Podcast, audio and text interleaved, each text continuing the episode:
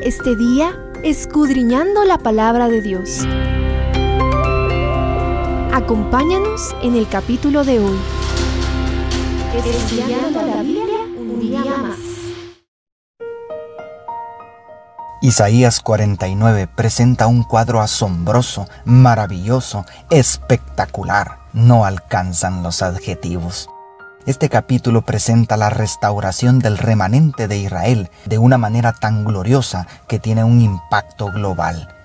El personaje central es el siervo de Yahvé, el cual evidentemente es principalmente el Mesías libertador.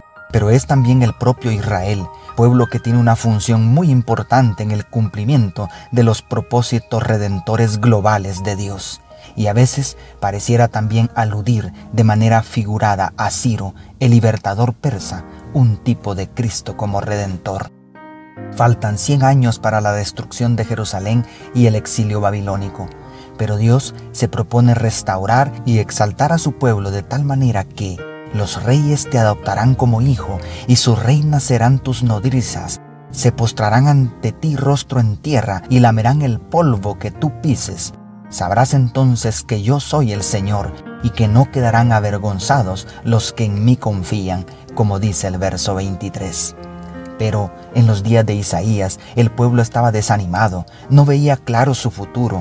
Asiria había destruido al reino del norte y a casi todas las ciudades de Judá.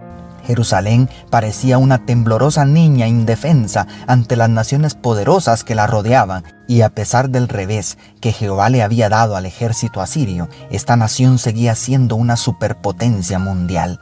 Las promesas de Dios son hermosas y nos dan fortaleza y esperanza, pero ante tan oscuro presente, quiero llamar tu atención a dos quejas que el profeta parece colocar en labios de los judíos de su tiempo y las amorosas respuestas de Yahvé. La primera: en vano me esfuerzo por servirte. En el versículo cuatro, como respuesta a la alentadora declaración del versículo anterior, Israel responde: en vano he trabajado, he gastado mis fuerzas sin provecho alguno. No todos los hijos de Israel habían sido infieles. Muchos, como el profeta Isaías, habían servido fielmente al Señor y ahora están viendo desmoronarse al reino de Judá. Pero pareciera responderse a sí mismo Israel en la última parte del versículo: mi justicia está en manos del Señor, mi recompensa está con mi Dios. Y a esto se agregan tres "así dice Jehová" consecutivos en los versículos cinco, siete y ocho. Déjame presentarte por lo menos la preciosa promesa del versículo seis.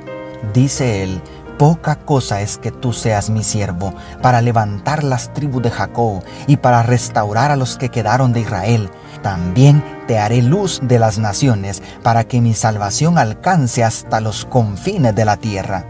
Amigo, amiga, no es poca cosa servir al Rey de Reyes y Señor de Señores, y su galardón tampoco es poca cosa. Y la segunda: Dios se ha olvidado de mí. Dice el verso catorce: pero Sion dijo, el Señor me ha abandonado, el Señor se ha olvidado de mí. Dios llega al extremo de jurar por su vida en el verso dieciocho que restaurará a su pueblo por medio de su Mesías. Pero las lágrimas del amargo presente muchas veces no nos dejan ver la gloria de Dios. A esto responde Dios con un tú dirás de los versículos veinte al veintiuno y dos así dice Jehová en los versos veintidós y veinticinco. Además, Dios se presenta a sí mismo y a su Mesías por medio de dos figuras admirables. A partir del versículo quince, la figura de una madre, y a partir del dieciocho, la figura de un poderoso guerrero que jura por su vida rescatar a su pueblo del cautiverio.